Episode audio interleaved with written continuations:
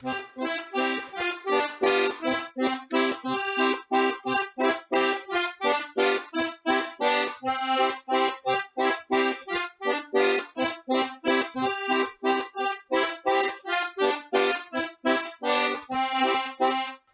deň, milí poslucháči. Vítam vás pri počúvaní rozhovoru s Anou Jakubskou, ktorá nám porozpráva o fašiankoch a ich zvykoch. Dobrý deň, vítajte u nás. Ďakujem.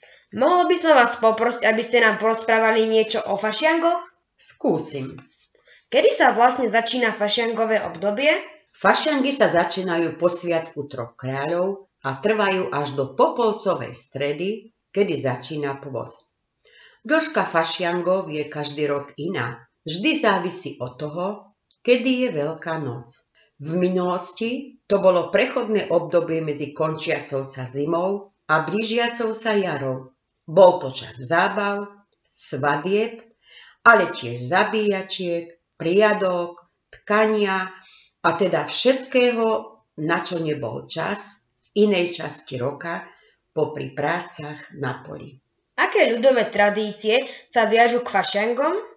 Najznámejším zvykom na fažianky sú pochôdzky po dedine. Veselý sprievod s muzikou tvorí množstvo postav, ako napríklad gazda, gazdina, rôzne masky. Často sa muži prezliekajú za ženy a naopak. Nechýbajú ani také masky, ako spoli žena, spoli muž Ďalej tam býval medveď, cigánka, turoň, žandár, koza, slamený kvoň a rôzne iné masky. Aký význam zohrávali masky vo fašiangových sprievodoch? Masky vo fašiangových sprievodoch plnili magické úlohy. Mali zabezpečiť prosperitu, hojnosť pre nadchádzajúce obdobie. Najznámejšou maskou bol turoň, napodobňoval hovedzí dobytok. Bola to maska s otvorenou tlamou a dlhými nohami. Masku znázorňovali vždy dvaja ľudia. Jeden bol vpredu a druhý vzadu.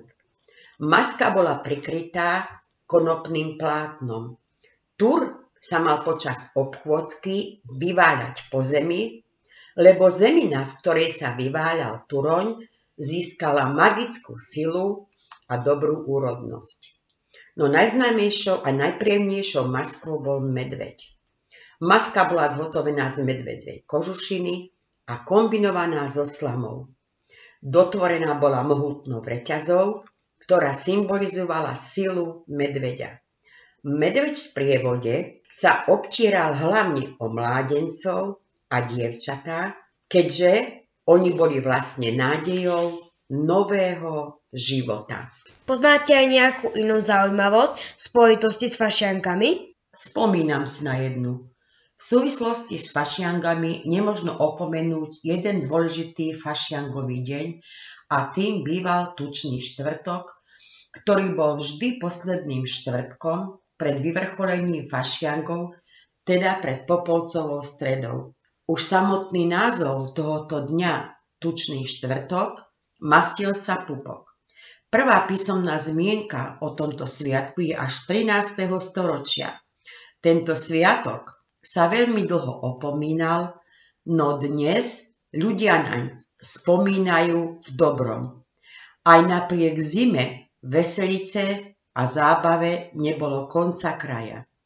Jedlo sa, pilo, hodovalo a tento sviatok tešil aj tých najchudobnejších, lebo vtedy mali možnosť jedenia a pitia, a to nielen muži, ale aj ženy. A v tento deň sa to vôbec nepovažovalo za hriek. Čo sa v tento deň požívalo?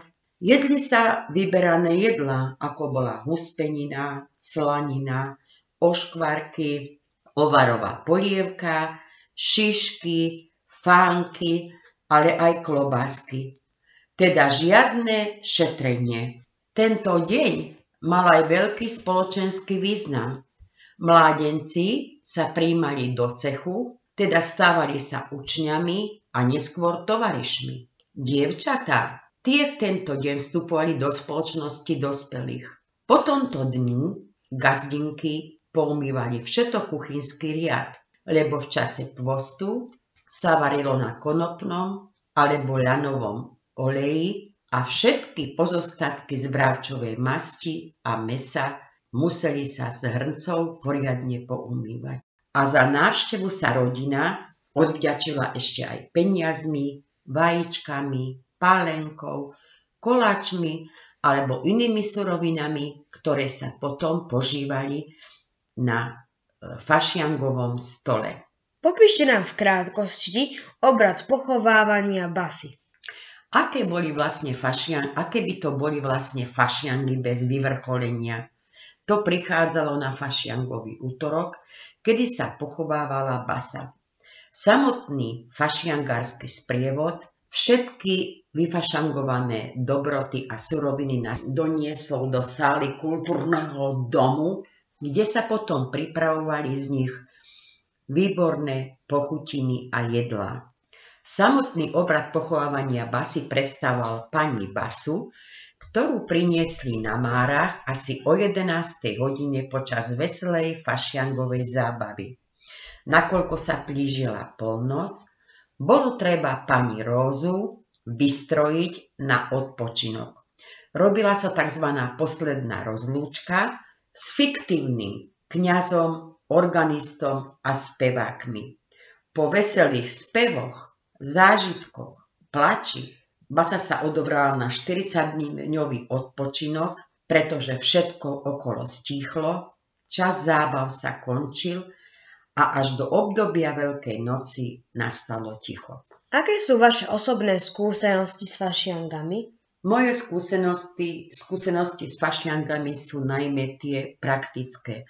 Nakoľko som dlhé roky pôsobila ako členka folklórneho súboru, fašiangy sme praktizovali vlastne každý rok s prievodom po dedine, s pochovávaním basy. No v minulosti ako malé dievča som sa veľmi na tento obrad fašiankov tešila, pretože behávali sme ako deti za sprievodov fašangárov, páčilo sa nám e, vyspevovanie po uliciach, tancovanie, to nás veľmi upútalo a občas sa nám aj niečo z tých podarovaných požitín ušlo.